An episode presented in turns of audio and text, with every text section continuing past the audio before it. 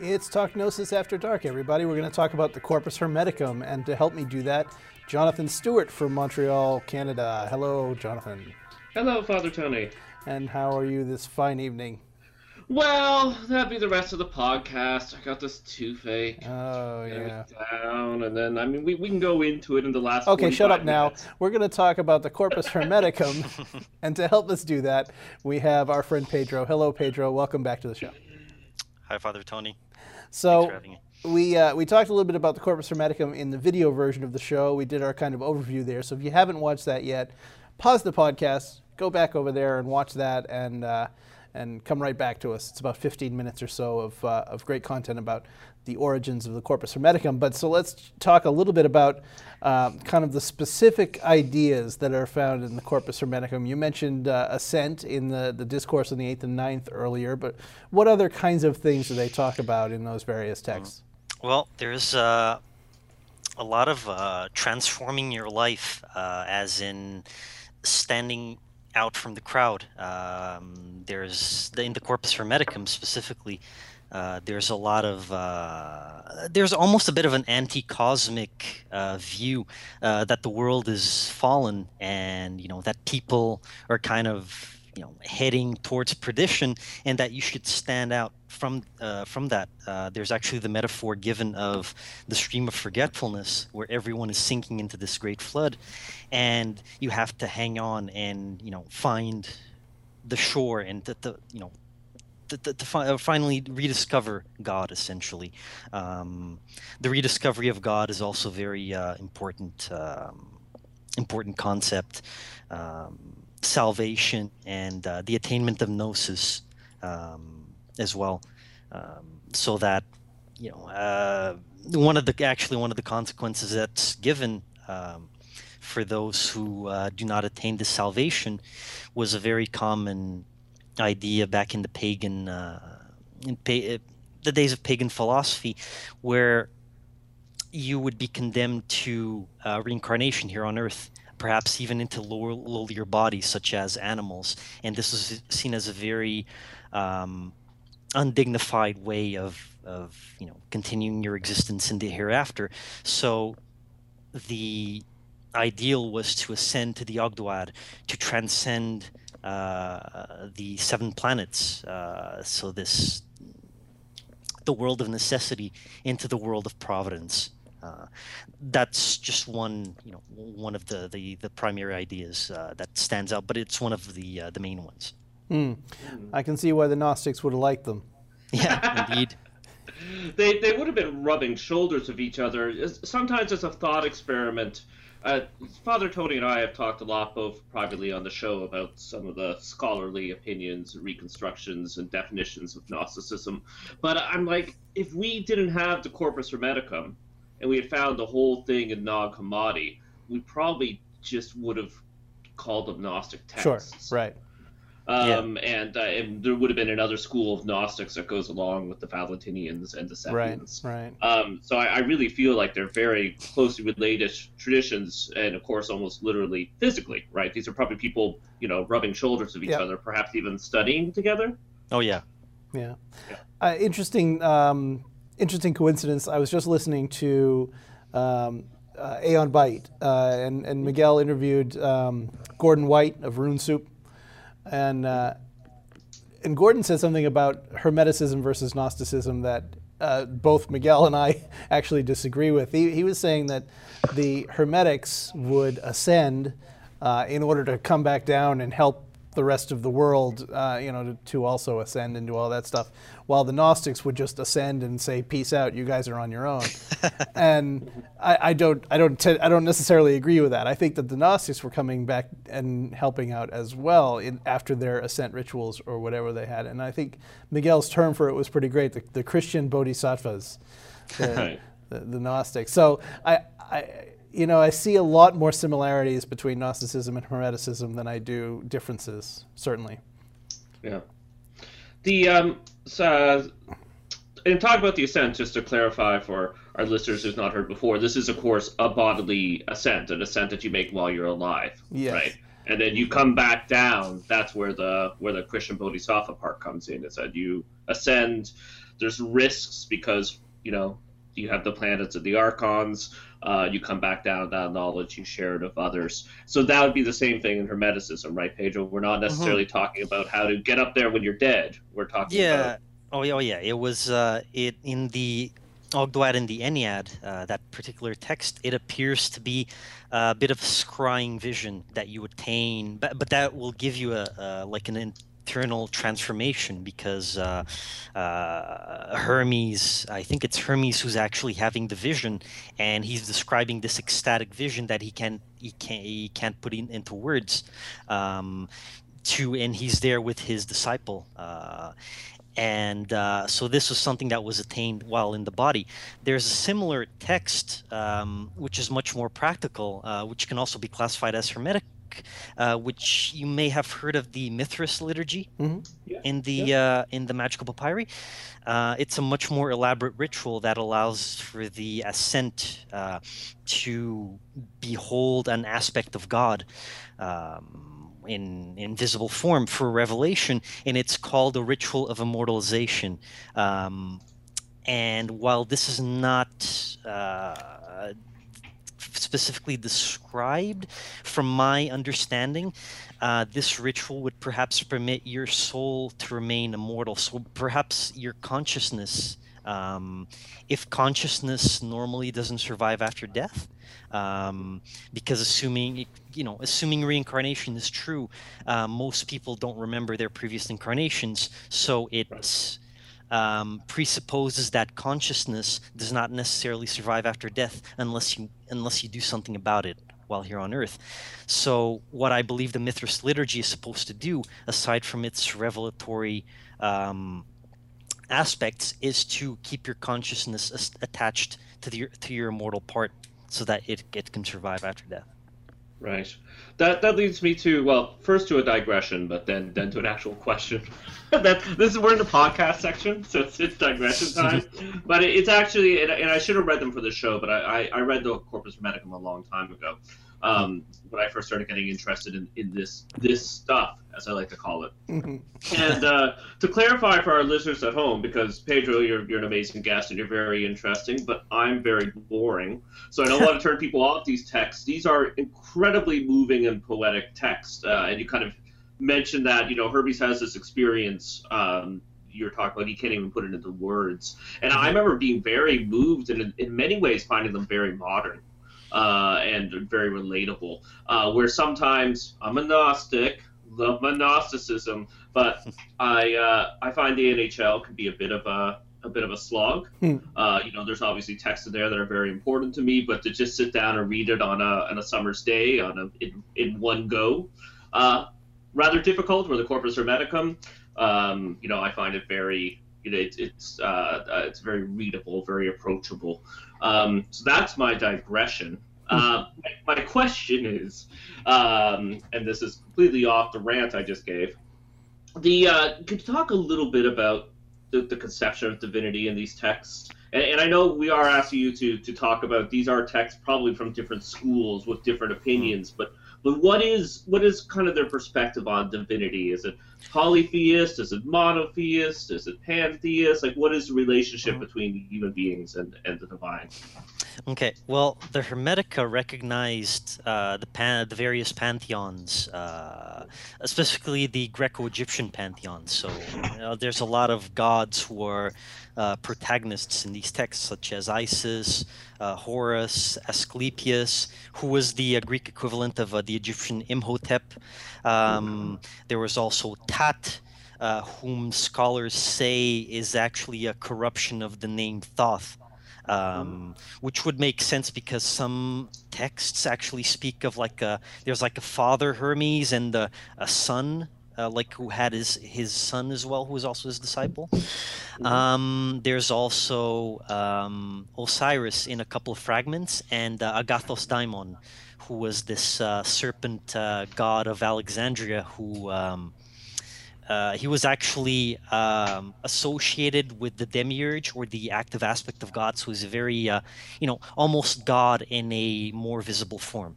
But um, God himself um, in the uh, in the Hermetica, um, he uh, he is a triune God. Um, so, Hmm. oh, and in passing, um, I something I forgot to mention. There's another very important Hermetic text, uh, which is um, uh, the eighth book of Iamblichus on the mysteries. Uh, Centers around Hermetic theology, and Hmm. uh, Iamblichus actually uses a source that is no longer extant, that has very unique characteristics. Hmm. Um, so essentially, God in the Hermetica is triune, um, not unlike the Christian Trinity. Um, he um, so you have first you have the monad or the unbegotten one, uh, which is the um, inexpressible aspect of God. Uh, if you're familiar with the Kabbalah, this would be um, the Ein Sof uh, or or the veils of negative existence above Kether. Uh, Mhm. So above number, um, because in actual actually in uh, late Platonism, the monad, uh, although sometimes we see the monad as one, it's actually ab- even above number. It's kind of like the source of number. Mhm. So this, the unbegotten one in the Hermetica, would be the monad or this aspect of God that is completely incomprehensible to human conception, uh, but but that can be approached, uh, as they say in the Hermetica, through silence. Um, so this, you know, having inner silence uh, will uh, predispose you to better uh, perceiving the uh, you know the, the, the this ineffable aspect. Afterwards um, oh in passing uh, if you just uh, to put a, a brief, a brief uh, blurb about uh, Sethian Gnosticism, um, there's a very similar scheme in Sethian Gnosticism where you have the unknown silent one, which is the Mhm. uh, the supreme um, inexpressible aspect, um, which is the equivalent in the Hermetica. Um, now, afterwards, you have the Demiurge, uh, which is uh, the uh, self-begotten one, uh, which the, this concept varies according uh, to the text that you read, but essentially he's the active aspect of God. Um, the it's the means by which the uh, the inexpressible God interacts with His creation. Um, so uh, he's a more relatable God. Um, and even in the magical papyri, when this aspect is uh, is um, uh, is addressed, he's often addressed as Agathos daimon. Uh, so this serpent god that's very, uh, he's very um, visible and uh, perceptible. Um, and afterwards, you have the Logos, which is the third aspect, which is the begotten one, uh, which is called the Son of God in the Poimandres, uh, Corpus Hermeticum 1. And the Logos, if you were um, to put a more anthropomorphic uh, aspect, um, I would say that uh, the the unbegotten God would be perhaps your brain, uh, your body as a whole uh, would Mhm. be your um, would be the uh, begotten or the or, or, or the demiurge, while the logos would be the tools that you use uh, to interact uh, with the world around you. So the logos is kind of what you know what God sends out to to cause changes or in the universe in the cosmos.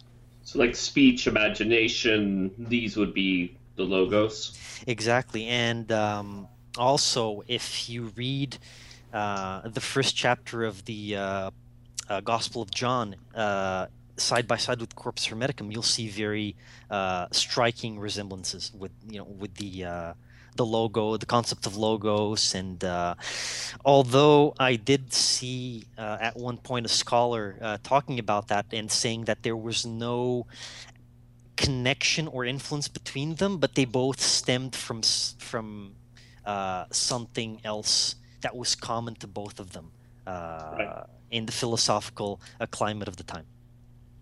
Right. They're drinking from the same well. They're Mhm. they're they're all Yeah. they're all high in the same supply. Well, yeah, you know, just like when they. uh, yeah, and that makes sense, right? You're in a similar cultural context, and you're trying to express very deep metaphysical um, ideas. You're going to use some similar language and concepts. They don't necessarily have to be borrowing from each other, but uh, those those comparisons, uh, of course, are are quite striking. You know, between the how the logos is handled in John and between the uh, between how uh, the just as you said in the corpus hermeticum, and, and again, it does. You know, we, we always want to demarcate these things in our modern day, and to think that we're using the similar language and concept as these Egyptian pagans, um, as these Egyptian pagans who were hanging out with Egyptian Jews and putting together this amazing stew. Yeah. Um, and then you find it popping up in places like Gnosticism and, of course, in the canonical Bible. Um, uh, it gives it gives me hope. It gives me hope for our modern day. Uh, when, when I when I see these uh, these these barriers uh, the, that were never actually there, you know, between these different traditions and different faiths. Um, do, do, do, do, do.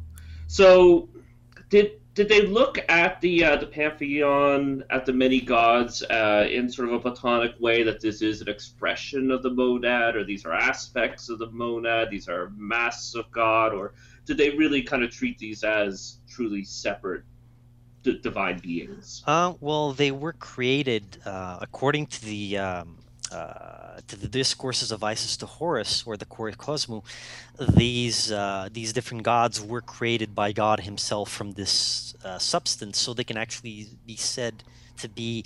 Um, it, it's a bit nebulous uh, because if God created them, are they expressions of God, or are they uh, or are they His creations? So if you create something, um, uh, if you create a painting, uh, is that painting like an extension of you, or is it a separate thing that you gave creation to? So it's it's um, they're uh, you know they're uh, they were created by God, um, but uh, if the essence uh, that He used is the same as His, we can say that they are um, aspects of Him uh, as well. Um, well, that, that leads quite nicely to, to the million dollar question. Um, a lot of the time, sort of in our circles, we talk a lot about the uh, the sacred flame, uh, the divine spark. You know, mm-hmm. all of humanity has has an aspect of the divine in them. What's so we, we kind of talked about the relation between the gods and God. What's the relationship between human beings and God? Are we is it is it similar to some more modern ideas that we are completely kind of separate entities created to do the creator's will, or do we partake of divinity, or are we on the great chain of being like in, in Neoplatonism, or or where do human beings sort of figure out like where where do they partake of part of the divine essence?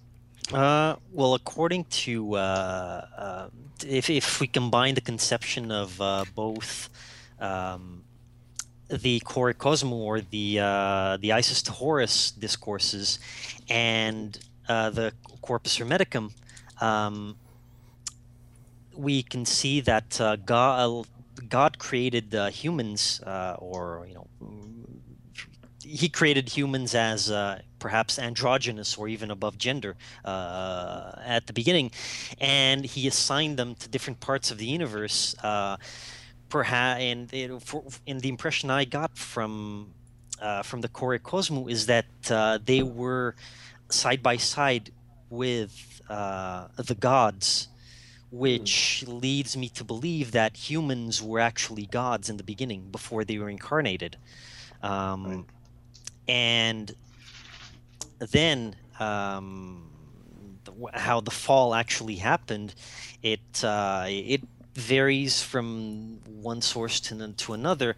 Um, in Corpus Hermeticum 1, man actually fell in love with, he saw his reflection in nature, in the physical world, fell in love with it. And like, kind of like Narcissus, um, nature embraced him, and, you know, that's how humankind fell.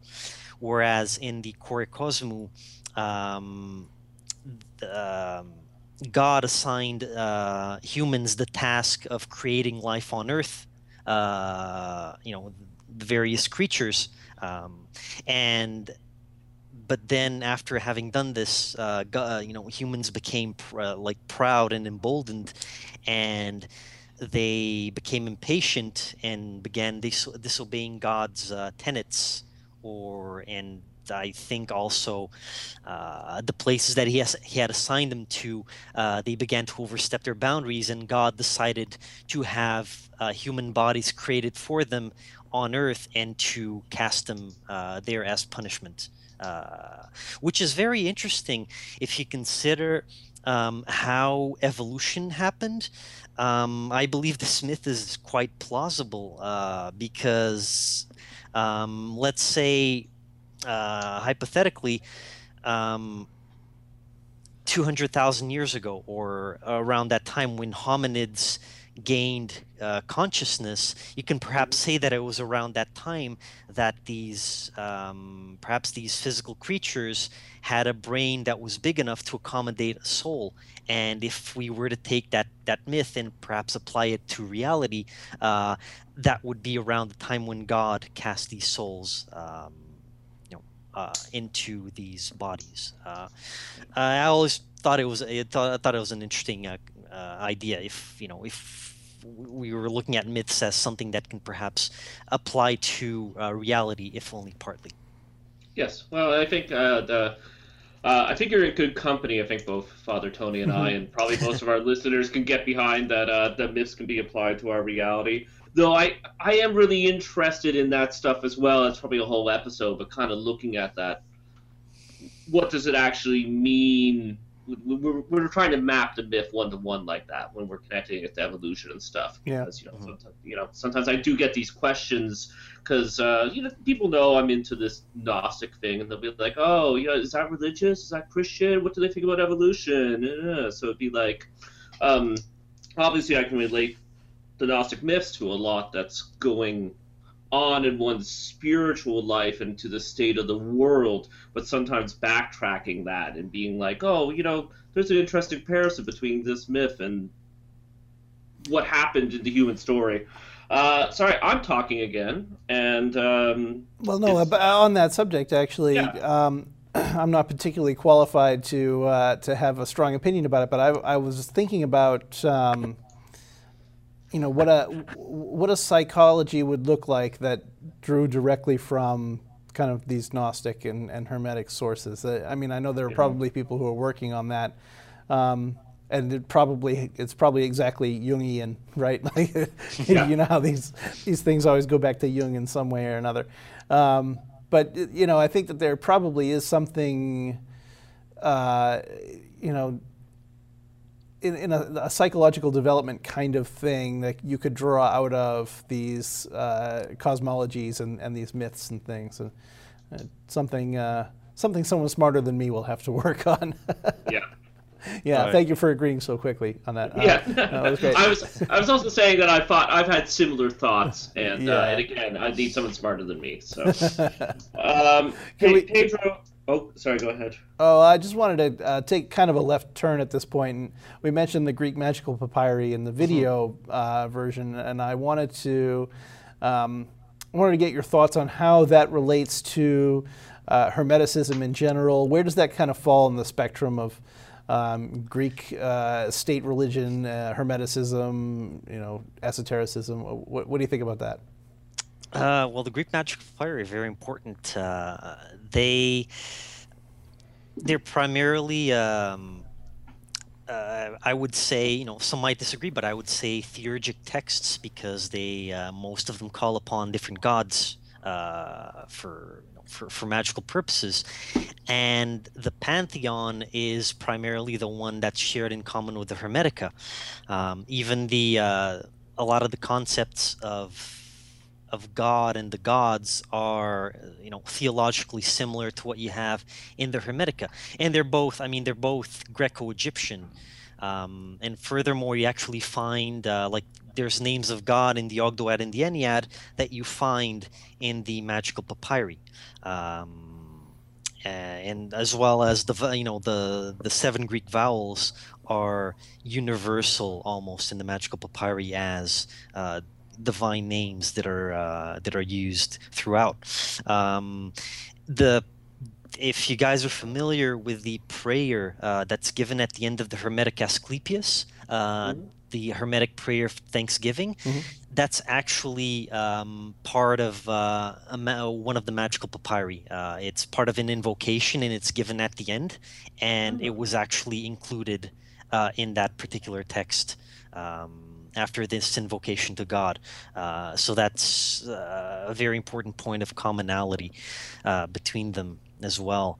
Um, one that's that's quite um, interesting. Um, there's a um, an invocation, a, a, very very beautiful invocation uh, in the magical papyri, which is called the Hidden Stele, um, which is um, a prayer to God in the universe. It's an adoration to God in the universe, um, where the different aspects of the universe are invoked um, according to, uh, to, their magical names. So it's uh, a, uh, it starts off uh, hail entire system of the aerial spirit, and then you have this magical formula, and then it goes on from there. Uh, hail this, hail that, um, and what's interesting about that is that at one point it mentions um, hail to those to whom the greeting is given with blessing to brothers and sisters to holy men and holy women.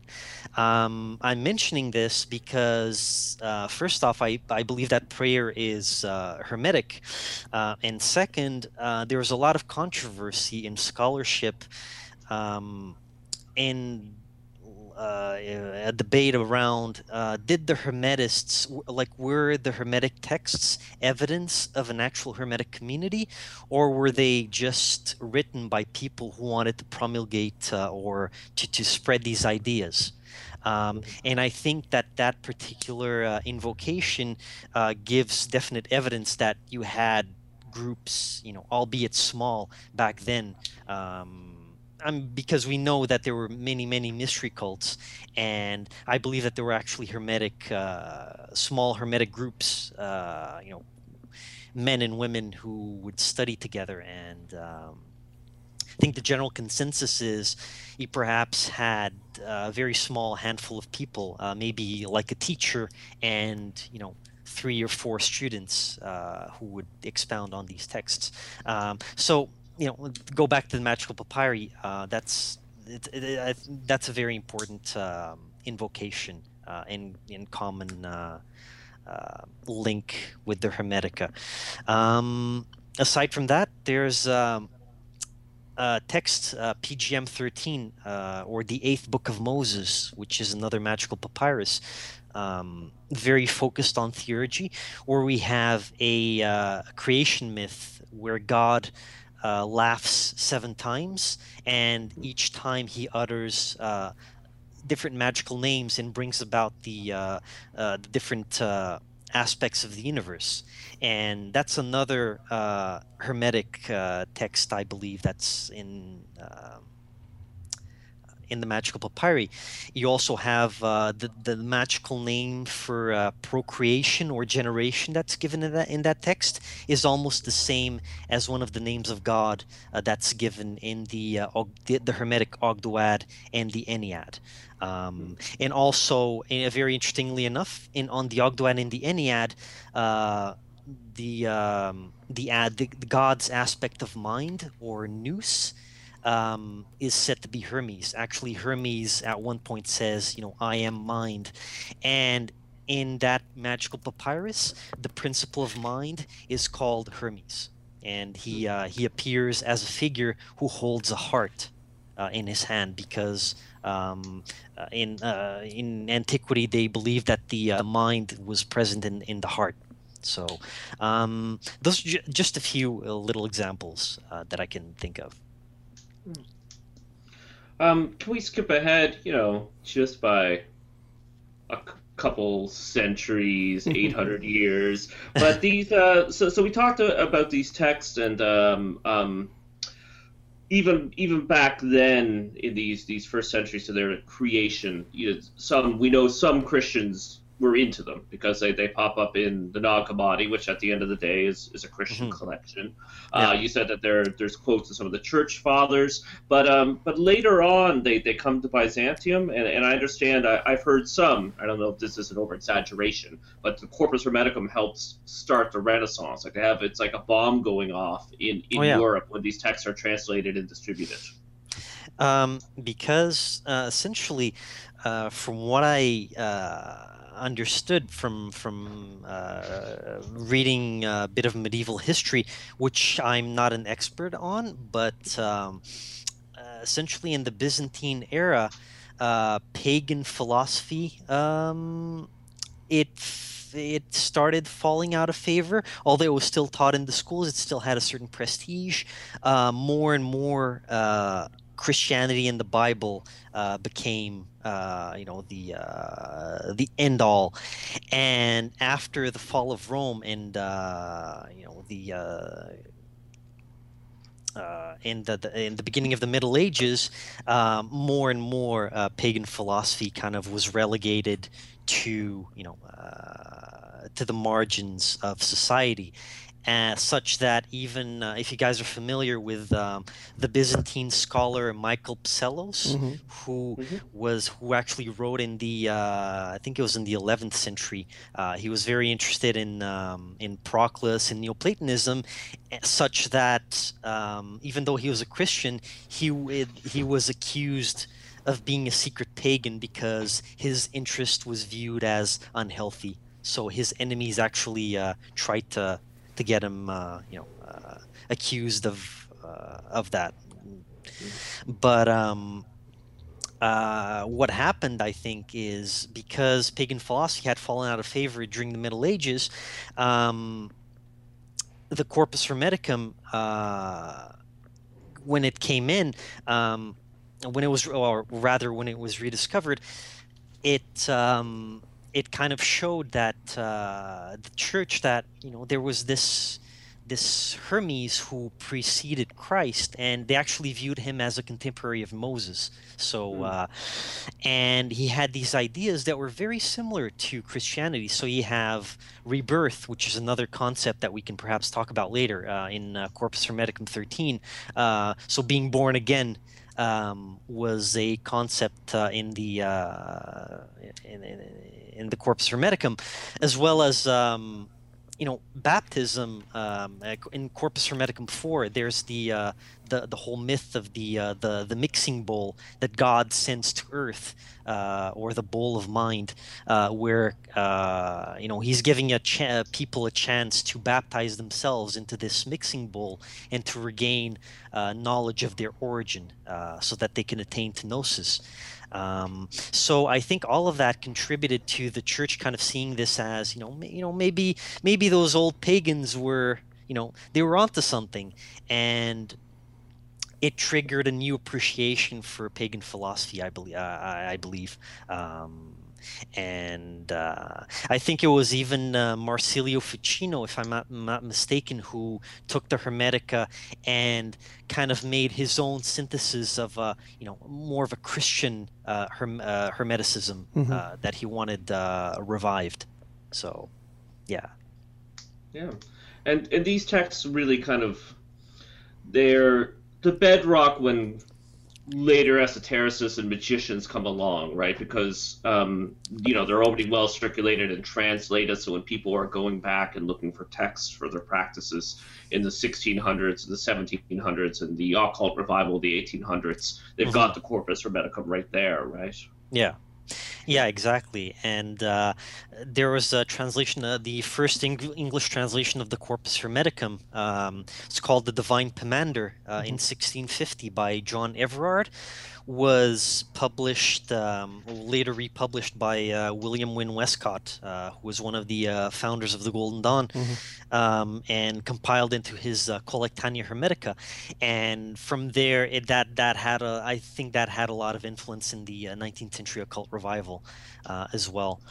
Um, and add that to the fact that um, Hermes was also was often mentioned in uh, medieval alchemy, in classical alchemy.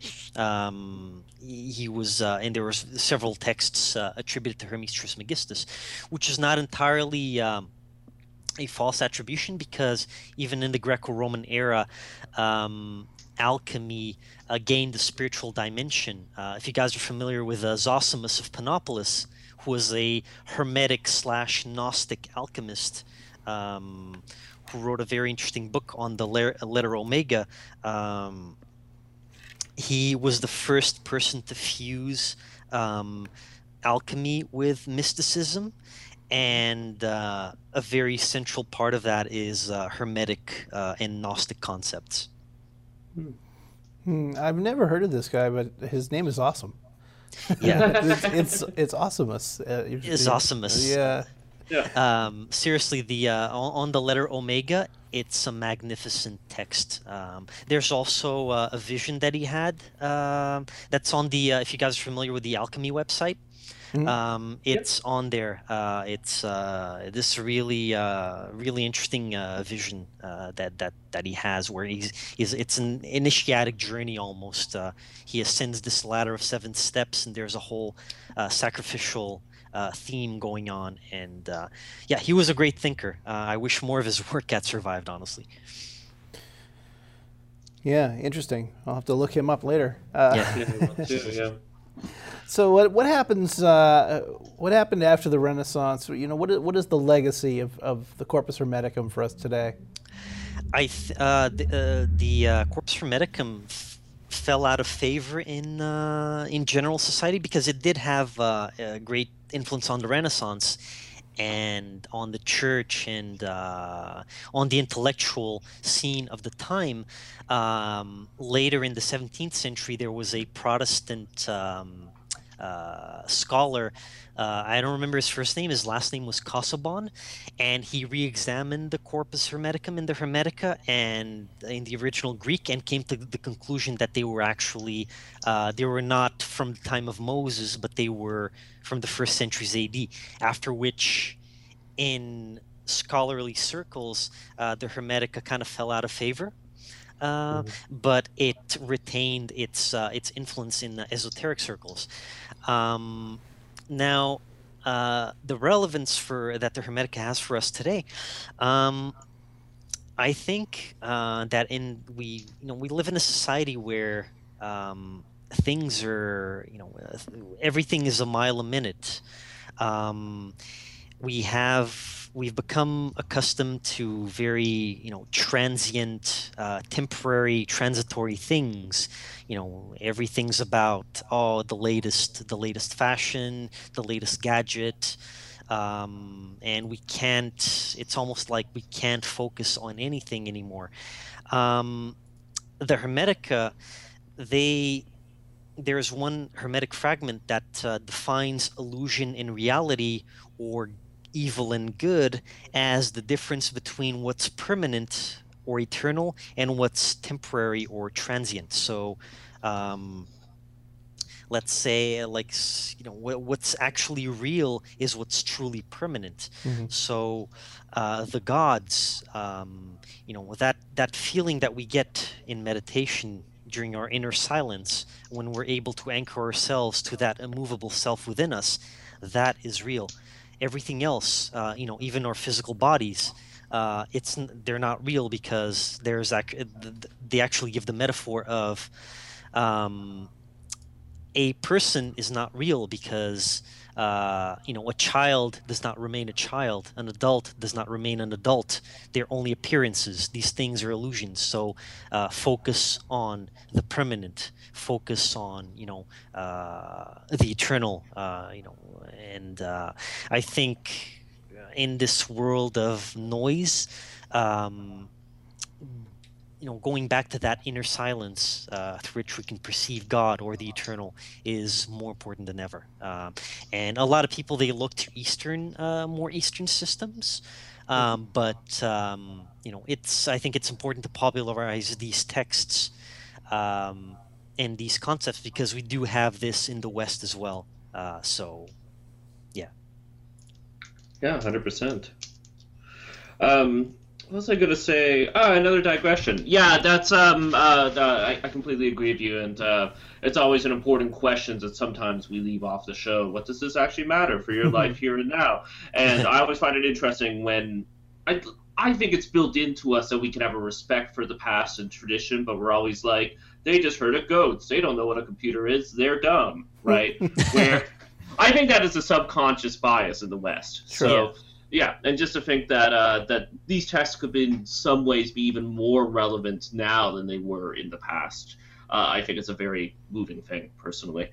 Um, my digression was going back 15 minutes ago, Pedro. I, I did remember when you talked about kind of scholars trying to reconstruct a community that created these texts and was there a community or communities or was it just teachers or there, there there's stuff in the later um, islamic sources that talks about um, in the, in the Islamic lands you had certain privileges if you were people of the book. So there's a Mhm. bunch of people who were like, "Yeah, we're people of the book. Uh, it's called the Corpus Hermeticum, Mhm. and uh, Yeah. our and you have to have a prophet as well. Our Yeah. prophet was Hermes. So so we have these later records, and you know I I don't know how much of that was BS because they just wanted to be like, oh, you know, we're, we're people of the book too, so we have the same legal rights, right? But I do find it very interesting, and I think that's like 8th or ninth century, so it's quite late that we have these records of Hermetic communities. That's a very remarkable uh, one uh, because um, what you're referring to is the community of uh, Harran in Syria, uh, which uh, they were uh, they were these pagans uh, who had they had a lot of philosophers among them, and uh, and if I if I recall, uh, among them there were a lot of uh, uh, members of the Academy of Athens who had fled after uh, the Emperor Justinian shut down the academy uh, in uh, 550 AD or something like that. So they fled there and they established a community um, where they um, they worshipped some of the local gods, but they had they also had hermetic uh, texts uh, there. And what's what's very remarkable is in stark contrast to um, uh, what we can we see today with funda- fundamentalism and all of that.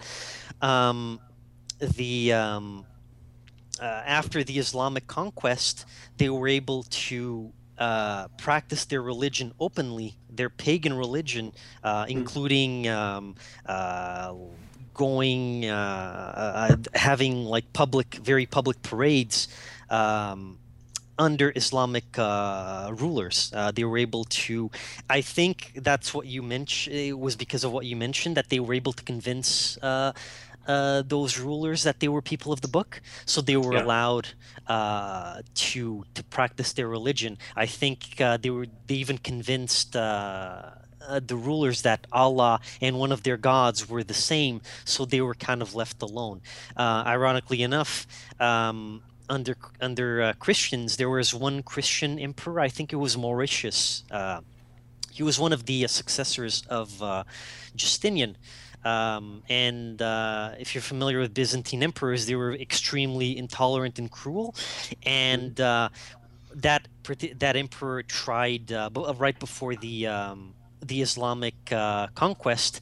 He made an incursion into Harran to try and convert the locals. And when uh, he sent the bishop there, and when he failed, he actually had several people killed, and uh, quite gruesomely, actually. Uh, and which ultimately it actually failed. And then the uh, when after the Islamic conquest, uh, the pagans were, were able to uh, keep their faith for uh, until the 10th century, I believe. Right. Yeah. It's quite remarkable, I, I believe. Yeah. yeah. All right. Well, uh, Jonathan, do you have any final thoughts, uh, digressions before we wrap things up here? Uh, I think I got them all out. All right, Pedro. Is there anything you wanted to talk about that we didn't ask you? Um, uh, let me see. I was gonna. Oh yeah, uh, there was. Um, there's also the concept of uh, rebirth uh, that I want to talk a little bit about. Sure. Um, in Corpus Hermeticum 13, we have um, uh, the vi- uh, various vices that enslave humanity are defined as uh, 12.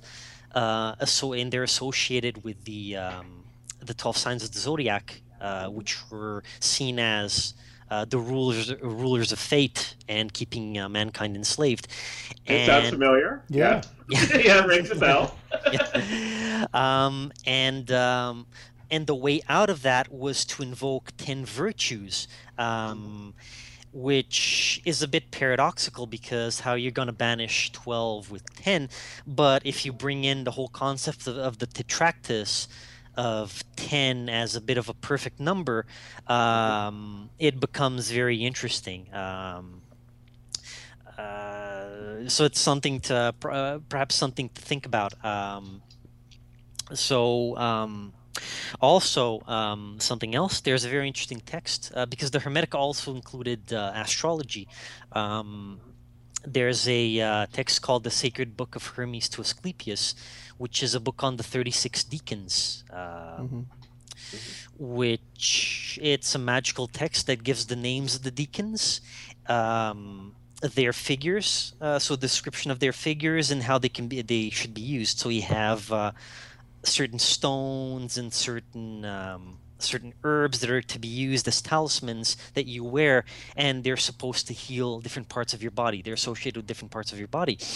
And recently, in France, they actually found a a, a, couple of hermetic tablets with the 36 decans uh, drawn on them with their Greek names. Uh, the, it was these round tablets in ivory, uh, which are uh, quite interesting. And um, so perhaps you know it, it's if you want to have a uh, perhaps have a look.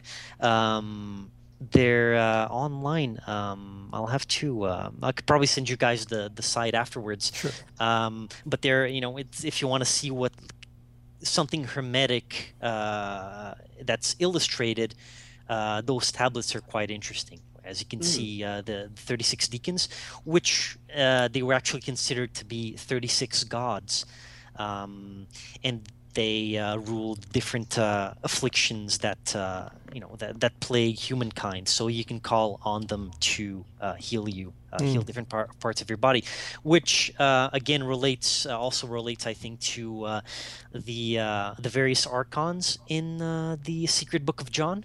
Mm-hmm. Uh, which were I believe were also used for healing because they also they they create different parts of the body. So I think those two systems were closely related. The names are similar as well. Sure. So, yeah. Now the I think generally what people understand to be the difference between Hermeticism and Gnosticism is is the Hermetics take a, a fairly positive view of the fates while the Gnostics uh, are a fairly negative view. Do, do you think this is accurate? Um, yeah, uh, because the Gnostics, um, in Gnosticism, you have uh, the concept of an evil creator, an evil demiurge. Uh, this is completely absent from uh, uh, from the Hermetic texts. Um, the world is seen as evil, um, more as a kind of entropy. Mm. That you know, the further you are from from God, you know, the more corruption there is. So you know, the further you are from light, the more darkness there will be.